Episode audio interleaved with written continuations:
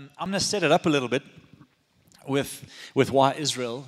Not for a long time, because for the next five weeks, I'm going to be sharing every week a thought from the land. We've called it Learnings from the Land, uh, because there's something you learn by seeing it in the physical, there's something you experience in the spiritual. And so sometimes by not seeing it, the world we have is, or the, the, the, word we've, we've kind of created for it is kind of a little bit off center. It's not right or wrong. It's just that when you go there, like it anchors you in the reality of the God story. And so I really love going to Israel. It feels like it's an anchor to my soul. It's an anchor to my, not Israel, the God of Israel. And so you don't go to Israel to see the land, just, just the land. We don't go to Israel just to learn about the Jewish people, although they're incredible people. We go to Israel to see the God of Israel at work again. It's never about the people or the place. It's all about the God that chose that people and chose that place and chose us. And so, hopefully, as we share stories with you today, uh, you would be inspired to know more about the Israel story, but bigger than that, that you would be encouraged in your faith in the God story. Amen? So, we're going to take a little journey, and uh, I'm going to start where our journey began. It began in a place called Tel Aviv, it's a new city in Israel, and uh, we were there for a day or two just to recalibrate. But in Tel Aviv is the house of Simon the Tanner, who received, where Peter received a vision to go to Cornelius' house and preach the gospel to the Gentiles, which would be you and I. Never been to the Gentile people before. And uh, I know that just as we came into church today, Tess, you said that really spoke to you. Um, would you just, yeah, tell us why? Tell us what was going on in your heart in, the, in that little, little town called Jaffa. Well, I love, you know, Jaffa is kind of on the one end of Tel Aviv and it's very old. And so we go to the city and it's super modern and you're like, wow, how did they create this in a desert? Go, you guys. And it's all very inspiring. And then there's this little corner and it's old Israel, Jaffa, and it's a port. And um, uh, as Dill said, Simon the Tanner's house, and this is where he received the vision to go and preach to the Gentiles. And I had a moment on this trip where I looked at this little door, old door, and it said Simon's house, and I thought, wow, I wouldn't be here if it wasn't for that little door in this little house.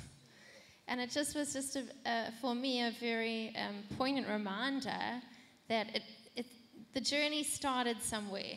And so he received a vision to go and preach the gospel to the Gentiles, to the ends of the earth. And you and I sit in this church today because of his obedience. All of our faith is built upon layer upon layer of people gone before us. And so it was just an amazing personal, but I think important reminder for all of us. Yeah, I loved when you shared that this morning because you said it was just a little door, but the story was so much bigger than the door. And I just wondered, like, as we st- stood here today, you know, our stories hopefully get into your spirit to inspire you to t- take you forward in faith. And uh, maybe your next step is just a little door. Maybe it's just a yes to a new season. Maybe it's just a yes to something God has put before you. Maybe it's yes to relationships God is calling you to, uh, to pursue. And it, it looks like such a simple, insignificant door. But on the other side, can I get an amen, LINC Church? Maybe God has something so much bigger for you. And so the kind of journey started there, and then we all climbed on a bus. 40 people on a bus. I hope you were praying for me, LINC Church. I was the bus tour leader, and we had 40 big A type personalities on the bus in, in, in, uh, in Israel.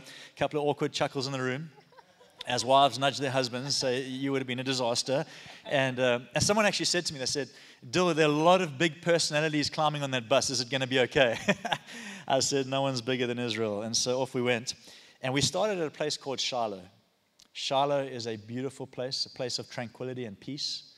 And uh, it's the place where Joshua established the tent of meeting, or tabernacle as we call it now. Uh, for the first time, gave it permanent place in Israel.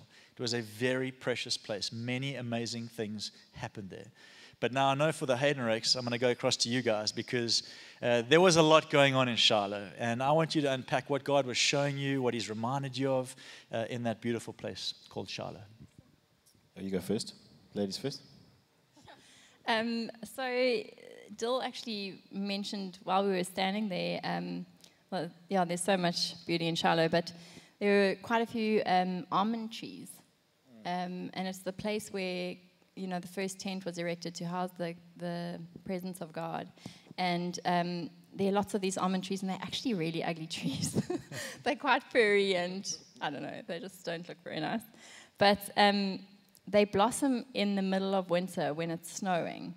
and for me, that was just profound. Dill spoke on um, Jeremiah 1, which was, um, yeah, which is just about prophetic words and prophecy and how um, a prophetic word should propel you uh, from a season of drought or a dead season. It should always speak into um, the breakthrough, into the blessing, into the blossom, into the fruitfulness of the future.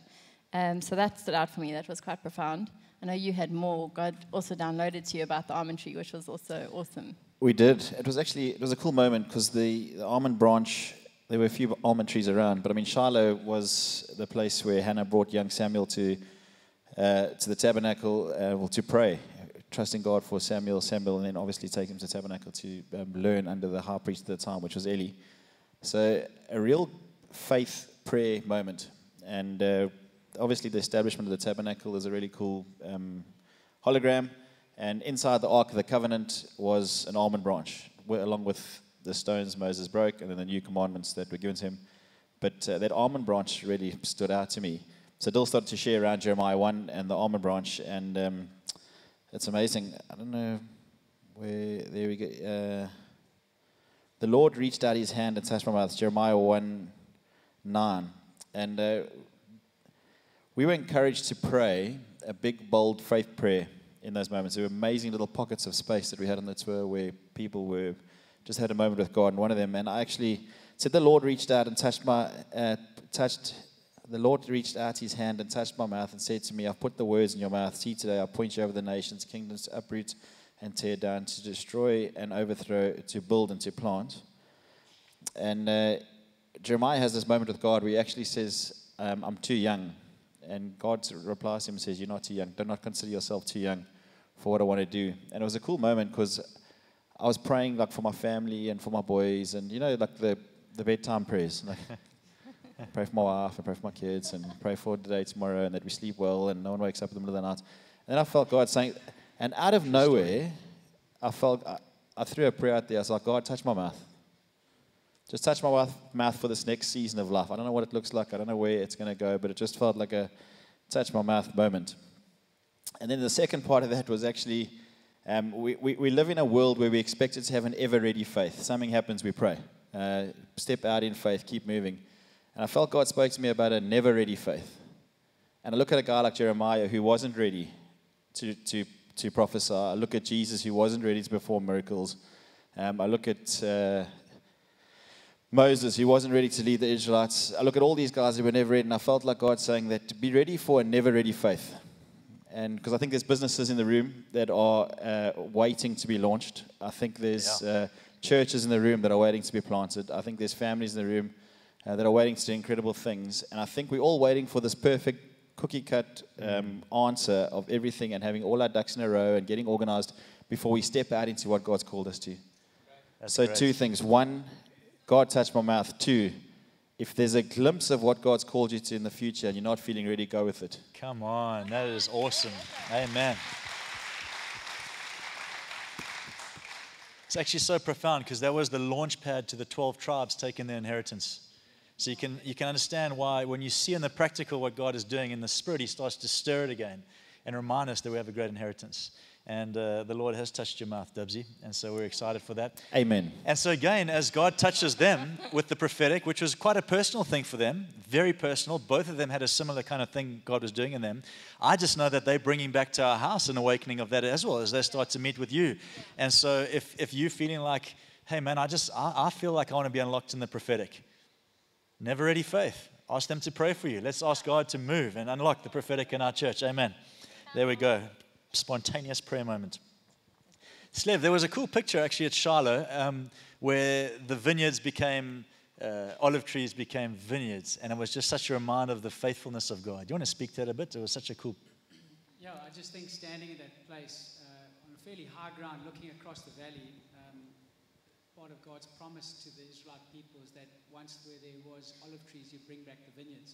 And I think it was such a beautiful picture of how the almond tree blossoms in winter, how if you go to Israel, it's desert, but yet out of the most unlikely places, there's flowers that bloom, there's cities that are built. Yeah. Um, you know, just geographically, if you go to Tel Aviv, second to Dubai, Tel Aviv has the most cranes in the sky. So they're building And what the amazing thing is, they don't even know, but they're building God's eternal city. That, is, God is already doing something that He's promised to put in play. And the vineyards are a picture of actually Israel being turned green in a desert world. And uh, I think it's such a beautiful picture, not just for the people of Israel, but for the church. That actually, in fact, circumstances don't dictate how we operate. Actually, God's word does. And He speaks a better word over our situation. And I think for me, that almond uh, blossoming in winter and the fact that there are vineyards growing before us is a physical picture of a spiritual uh, Yeah. promise for, for all of us. Yeah. I want to keep stick with you for a moment because there was this moment where he said to us, uh, he quoted the scripture where God says, I will lead you into a wide and spacious place. Now, naturally, you interpret wide to be breadth, right? And, and, and that gave us a, a, it reframed the perspective of how we read the map. I don't have a map with me, but it was a cool moment. Yeah, I think uh, our guide Baruch, he was, I love, he was a great guy. He, he, he was amazing to have with us. He actually Ukrainian born, uh, but uh, the Jewish people, they, it's called the word aliyah, which means to come home. And he aliyah from Ukraine, settled in Jerusalem with his family, and uh, he was our guide. And I love the name Baruch because it means blessing. So we were blessed right from point zero to going home. Uh, but anyway, uh, what I loved about him is he brought us great context. I think when you go to Israel, what we find is that in traveling somewhere, and I said it in an earlier service that, in fact, for all of us, uh, was a reminder that we've been invited on a journey. We're travelers. The, the word used is pilgrimage or pilgrims. And pilgrims are people that go on a long distance travel towards a holy place. And so for us was that, but actually in the New Testament, Peter speaks of us of being travelers and sojourners. We, we're in this world and we're traveling. All of us here in this room are traveling, which is exciting because we're moving. Come on. Okay, I'm just excited. Anyway, so um, eh, so it's a and so what what what, he, what Baruch said to us was that often you know the promise to Abraham was Abraham, I'm going to take you to the promised land, which is a wide and open land, expansive, and there's great opportunities. But when we look at the map of Israel, it looks pretty narrow. Am I right? If you look at it north to south, it's like script for nix. There's nothing there. It's like it's the size of Kruger. I mean, it's, it's, it's got nothing. But actually, what he said was like, let me give you some context. You see, when God designed Moses or, or Abraham to read the map, he was to read it from east to west. And if you flip the map of Israel and you put it east to west, it's a wide land. It's a, it's a wide land. And, and he said, like, east is where it, it was a picture of like where they'd come from, and west was where they were going. And north was to your right, and south was to your left. And so I love how he said it because, you know, in order to live in this land, it's going to require faith. And faith is a perspective, it's how you see things. So good. And so if you see, if, you, if you're looking at always the obstacles, you're never going to see the opportunities. So he, he- he just encouraged us, like in the new covenant, we, we're not in the old covenant, we're in the new covenant. So we live with new eyes and a new lens. And if I look with a new lens, I, I only see wide land. I only see wide opportunities. And I think it was just such a reminder for us as the church. You can, you can live in South Africa for 24 hours. All you can see is load shedding, but I see light shedding here. Come on. You know, you can, you can, you can choose to how you want to live in this place. We can either choose to look what's wrong with this place. We can choose to what looks right with this place. We can either choose to look at the problem. or We can look at the promise. And if we look at the promise, we see a wide land here. Come on. Wide opportunity here on the north on. coast. And so, uh, Baruch, he blessed us. Oh, you're. Yeah, flip the map. Flip the map, flip think- the lens. I, I think, I mean, he literally lens. said, guys, how could this be wide? And we're like, ah, and you just went like this. Donkey. Ah. Some of you just need to go like this, you know. Ah. And um, anyway, hopefully today God does a bit of that in you. Uh, we left the place of Shiloh, which is in an area called the West Bank. If I say that word, you all start going, how did you make it out? But the truth is, Israel is one of the safest places when you're there. It's the most crazy thing. Don't believe everything you read in the media. Uh, that's a little lesson for week three of the series, Learning from the Land. Um, but uh, it is a beautifully safe place. We left there, we went up to a place called Mount Arbel. I think these are images from Mount Arbel now.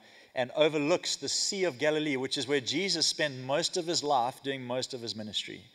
And so when you get there, you realize why he chose it. It's beautiful, but also life happens around water. And so he went where the water was. And he would then track around the tra- track around the thing. Now I know for Tess again, this was an amazing moment as we stood up on the Mount Arbel and overlooked it. And there's the picture of uh, Tess. There we go. There's such a beautiful moment as we got encouraged to pray again. Just reminding yourself what God's called you to. What was going on in you right there, and what does it mean for us right here? It was a beautiful moment. I loved, uh, right early on in the tour, Dylan had shared a testimony of how when he first went to Israel, he uh, believed he'd found his feet. Um, I think those are the words you used. And so part, most of my prayer throughout the trip was that God would help me find my feet for this next season. What, I, like I know what I'm called to, but I want to I want it solidified. Often we know what we're called to. It's not that we don't know. It's just that it's sometimes blurry. It doesn't line up with our circumstances, and so we need to find our feet when our circumstances are rocky. Amen. And so um, I was on the mountain and I just, I was looking down at the villages and like Dylan says, they're all surrounding the water. And I did, I had that real epiphany that this is where Jesus lived. That's where he walked. But in this space, he wasn't, for most of the time, he wasn't Messiah. He was Jesus, friend, brother, teacher, rabbi. And as I looked at these spaces, I just felt God beckon me towards himself to step into the fullness of, of my humanity because Jesus was fully human, but he operated in a divine way. And for me, that was an invitation to step into, to be human, but to step more into the divine calling on my life, which I believe is to teach. And I shared with Dylan, you know, for most of my ministry here at LINC, I feel like I've stumbled into preaching and teaching perhaps as something that maybe I just do it because that's maybe what like, you know, the pastor's wife should do. And and this was a moment really where I felt God say, No, I've called you to something. I want you to teach people, and I don't want you to just stumble into it. I want you to intentionally walk forward in it. And so perhaps that would encourage you this morning, church. If there is something stirring on the inside, you feel God pursuing you and calling you into something, we can oftentimes just stumble into that, and that's not wrong. But there's also an intentionality where we turn our faces towards Him, our heads up, our eyes towards heaven, and we intentionally pursue what God's asking of us in the next season. And so I believe for, for me in this trip, it really was a moment where I found my feet. Awesome, awesome, awesome. And so, again, if there are people in the room going, I want to unlock teaching, why don't you ask Tess to pray for you today? Because not, it's not that what happens in the land is different to what God does here, but when God does something in us, we want to get, uh, we want to get it active. And so, um, again, I just believe a lot of this is going to unlock things in our church community as we share these stories. And so, uh, the next morning at the Sea of Galilee, woke up to a beautiful morning. Um, we went to Magdala. That's the Sea of Galilee, an image right now, beautiful place. But I want to talk a bit about Magdala because, uh, Kath, you mentioned about being on the outside and then being on the inside, and a bit of that personal journey in you. Um, do you want to talk to that a little bit? Um, yeah, I think for me, this was probably a very personal journey. I think it did actually even start in Shiloh. Um, I don't think any of the photos showed, but one of the things that struck me the most was how these most incredibly beautiful flowers, like intense colors, just grow out of rock. Um, and I found that quite quite noticeable. Like I, I, it just made me realize that sometimes even in the hardest circumstances, if God's planted a seed, it'll grow and it'll produce something beautiful. And I think for me, um, from a personal perspective, I think God showed me that my heart's actually hardened quite a bit. I think life happens. I'm certainly not perfect, guys. I know you know that. Um, but I don't know, life happens, your heart gets a little bit hard, and then things battle to grow. Um, and I really felt like God in those flowers showed me, you know, um, if I just trust Him, it can break through and something beautiful can come of it. And so when we got to Galilee, when we were at Magdala um, at the synagogue, I think there was a second part to it because uh, Barak was talking about Jesus being in the center, um, preaching in that synagogue. Uh, and there's so much for that Magdala space. Um, but he referred back, I think it was to Luke, um, I'll find the scripture but how it was only the men um, and the, the rabbis, the, the teachers, the highly respected, who got to sit in those places on those rocks, and Jesus would have been in the center and he would have opened the scrolls there. Um, women were not allowed there, and yet there was the woman who was hanging around on the outskirts. Um, they referred to her as bent over or crippled, which I don't think is specific just to women, to be honest. I think there are a lot of us who hang mm. around the outskirts of church because, number one, we don't feel invited, and two, we feel pretty bent over. Um, but in that moment, Jesus actually called her in. Um, and she came into a space that obviously wasn't her space in terms of the times of the day. And he healed her. And I, I think for me, it was just with the hardness of heart and perhaps a little bit standing on the outskirts of church, um, God was saying, you know, He's the one with the invitation. Um, stop worrying about those who are sitting on the stands around the side. So for me, it was very personal. Um, and I think so much of teaching came out of there. I think um, a lot happened in that place. Jesus was there. Uh, Mary Magdalene, honest moment, guys, I thought she was a prostitute. How much of the Bible we I won't know. ask- we won't Don't ask judge the me. I'm sure what they a lot thought. of you also yeah. felt that. She wasn't. She actually, her family owned that town. Um, and she was an incredibly educated woman. Uh, and as Barak said, she probably hadn't found her match as yet in a man, and yet she found Jesus. Um, and he filled her heart in every aspect of her life, and she followed him. And not only did she follow him, but she funded all his ministry. Yeah. Um, and I thought in that moment, wow, her, Mary Magdalene was at the cross with Christ, and so was his mother. And um, I think also a very personal moment there was realizing Mary, mother of Jesus, knew, knew Jesus fully human, fully man. Uh, I mean, fully human, fully God. Um, and such a powerful space because, yeah, he was the human. And then, yeah, I don't know, it was a profound moment. So Magdala for me was, was incredibly special. I- I think uh, for many people, um, at the end of the trip, I asked who enjoyed what sites the most and why. And uh, Magdala was like, Magdala, Magdala, Magdala, Magdala. Um, and one of the reasons for that was actually we took a moment as men to pray for our ladies. So we chose to partner with Luke 13, where Jesus invites a woman in and changes her bent posture and puts her back in mission. A very powerful and prominent woman.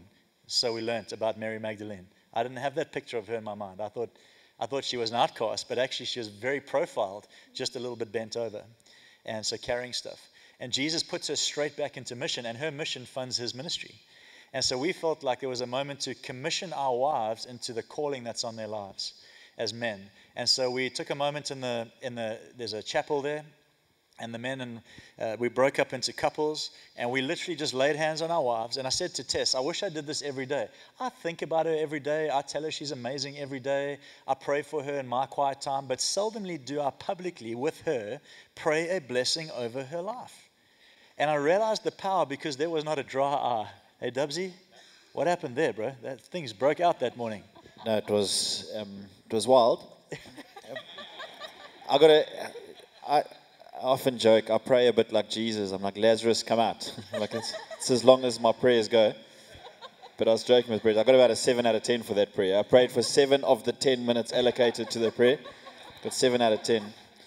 But I joke and we have a bit of fun with it. But it was a really powerful moment.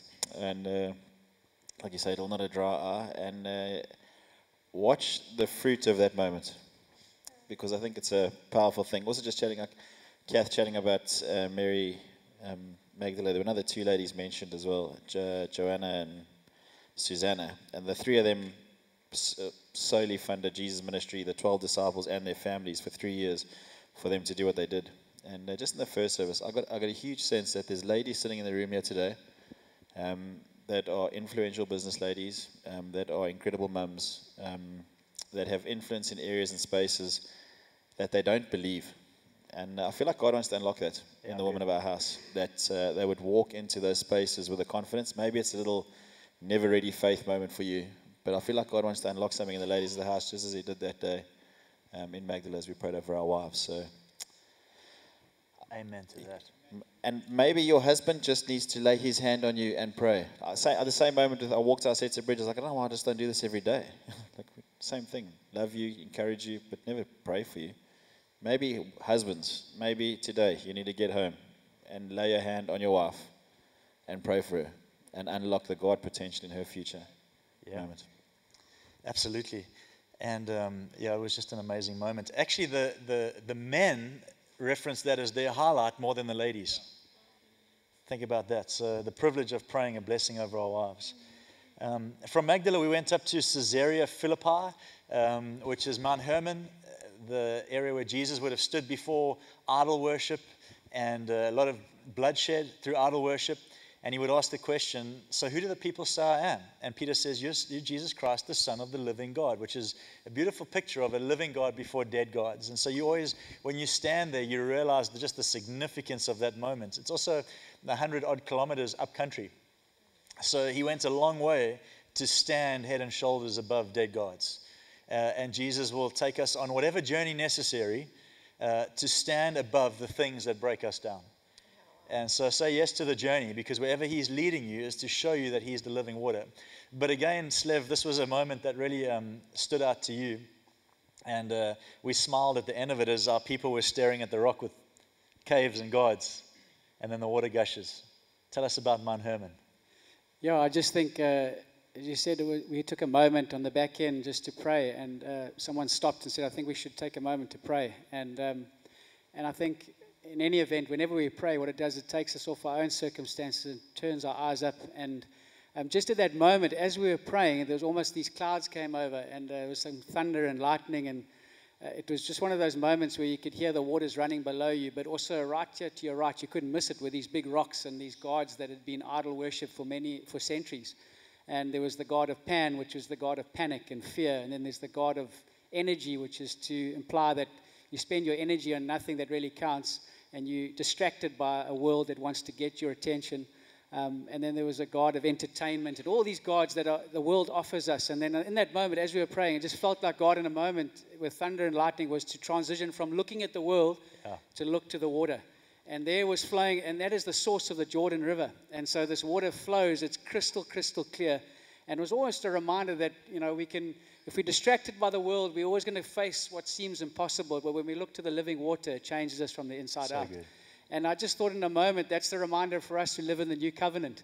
That we not only need to look at a world and what it offers, but we need to just look at the water that refreshes, that brings healing, that brings restoration.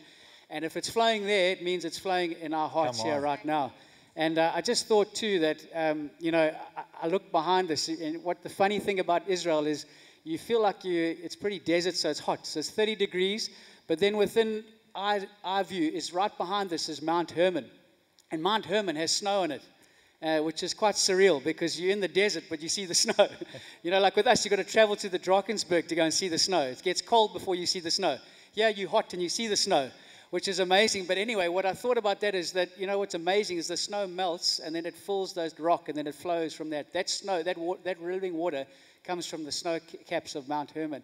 And I just thought for myself, you know, God is already taking care of where He's taking us. Come on. There's melted snow that's happened in your life. Where you are today is no coincidence. God was already working His plan through you. He says, Before you were born, I knew you.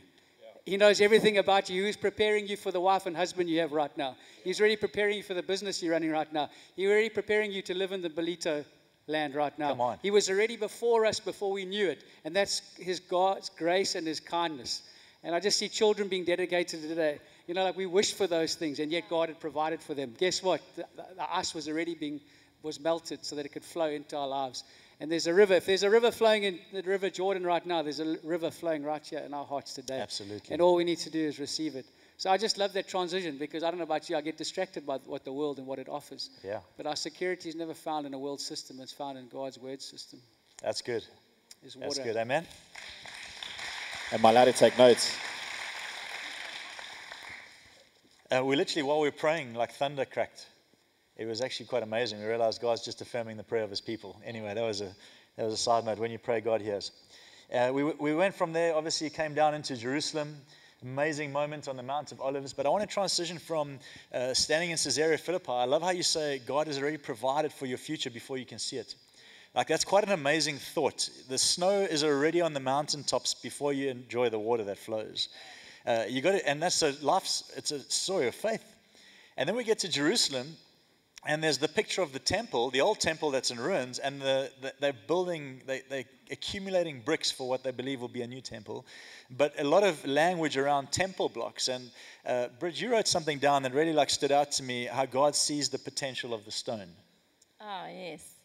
Um, I, I think our guide mentioned that actually, you know, back in the day, Jesus came from a family of builders, so he would have been raised in that, gone to the synagogue in the morning, learned the, the scriptures, and then in the afternoon been taught the trade. And you were what your family was, you became that inheritance. And um, yeah, he spoke about how a builder looks at a rock and sees the potential of what it can be you know and that's what god does in our hearts or when he looks at us he doesn't see you with all your flaws and all the things he looks at the potential of what god's put in you and i love that it was just a profound moment where i was like wow you know we, if you're not a builder you'll look at a rock and go oh that's just a rock you know a builder will go like oh i can make that and this and this and it can be a cornerstone in this you know, whatever. Exactly. Um, so yeah, that was just a profound moment. I love that because like Jesus is referenced as the master builder. And uh, I love the fact that he sees us and he sees our potential.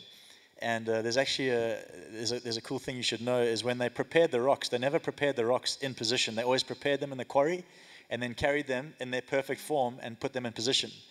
And so there were never hammers and chisels when the temple was going up.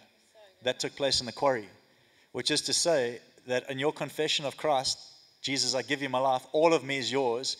You are chiseled into place in that confession, and you are perfectly fit for the role you'll play in the local church.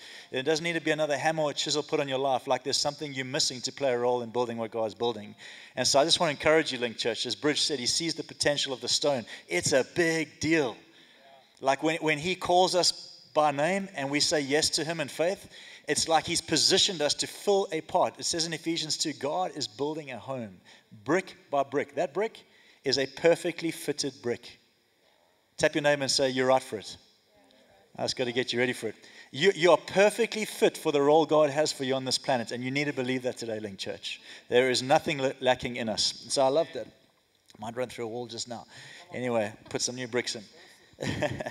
um, there was there were so many moments. There was Engedi, uh, we had a prophetic word. I'll just give you a quick testimony.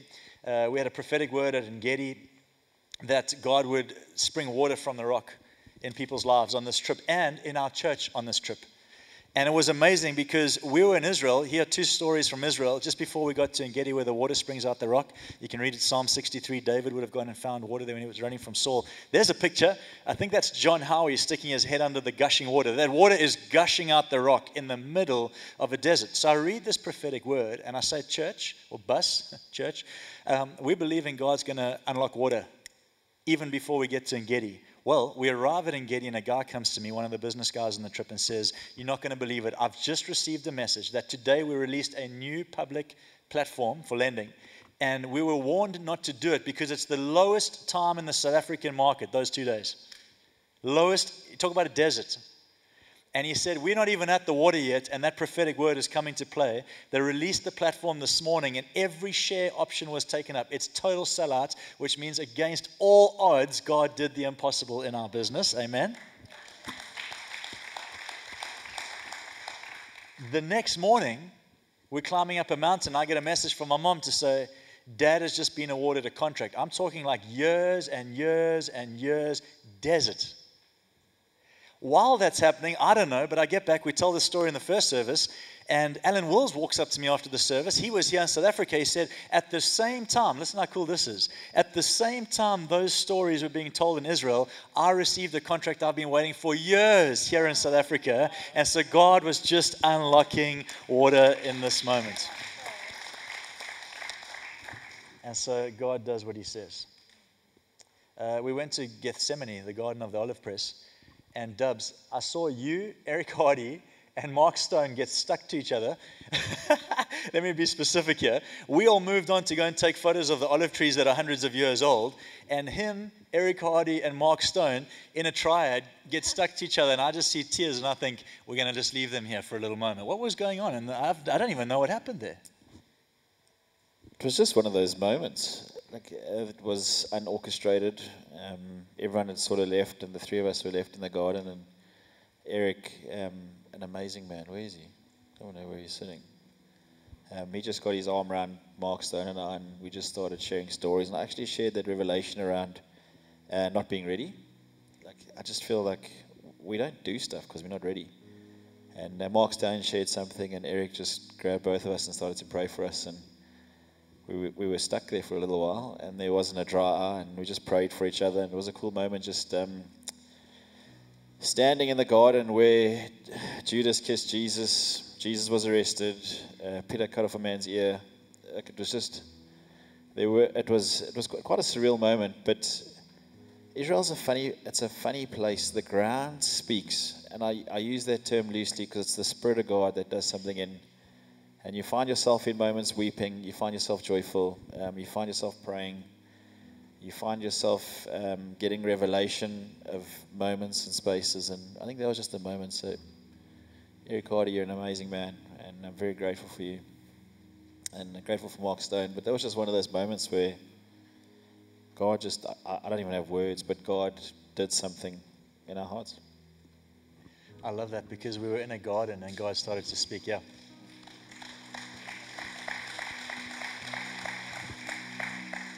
Uh, just two more stories. Are you enjoying this? Uh, don't miss out on the next few weeks at church. If you are just visiting from Joburg, just buy a place, move here. It's going to be epic. Um, but for the next few weeks, I'm going to be breaking this down in detail because I feel like God gave me specific leadership lessons from the land.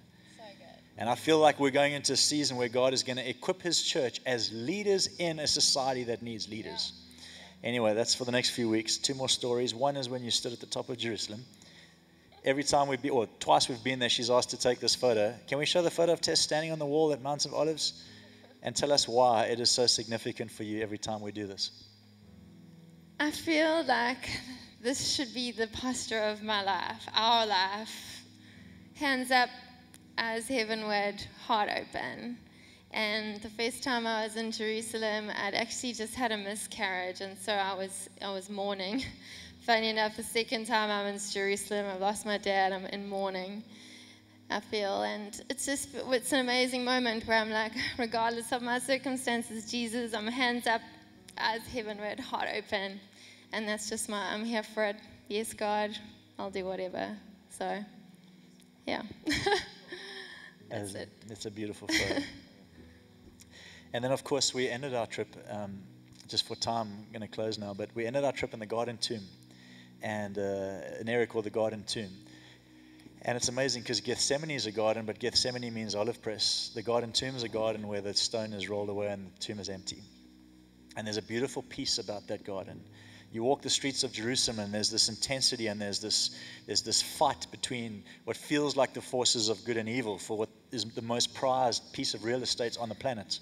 I don't know if you knew that, but uh, the Dome of the Rock is hands down the most contended for piece of land on the planet, far more expensive than any estate on the north coast. and so you get the sense of what God is fighting for because it's a picture of our heart. That's actually the most contested real estate on the planet. It's not in Israel, it's in us. And you go and stand in the garden tomb where he paid the price for this. And we took a moment to break bread and share communion. And I thought we could do it as a church community today, as Slev just tells us what he was seeing in that moment. Because as he shared, you could just feel the faith stirring for the seasons ahead. And so, share with us what you were seeing in that garden. We're going to break bread and then probably sing again to the glory of God this morning. Yeah, I just uh, I just keep going back when I when we stood in that garden tomb. I, I just kept reminding ourselves of the scriptures of how um, right in the beginning of the Bible there was a garden, and uh, Adam and Eve were in their garden, and because of their disobedience, they were cast out. But then we stood in the Garden of Gethsemane, and I'm reminded of Jesus who went back into a garden, and because of his obedience, we were cast in. And then I was reminded again um, how Adam and Eve in that first garden, because of what they did, they went and hid behind a tree. And then when I went through the streets of Jerusalem and went to that garden tomb at Golgotha, I reminded about second Adam. His name was Jesus, who went up on a tree to take away our shame. And I just thought in that moment, um, it's just to remind us of this beautiful gospel we have. That actually, when we stand there and we look at it, we stand between two gardens, one in which the Garden of Eden, and then forward to Book of Revelation, where God says, I'm going to come and restore all things. That God on that cross and Jesus rising again from the dead changed everything about how we should live, and more importantly, about the future we have. Because, like Tim Keller said, the resurrection changes everything. It changes our past, it changes our present, and it changes our future.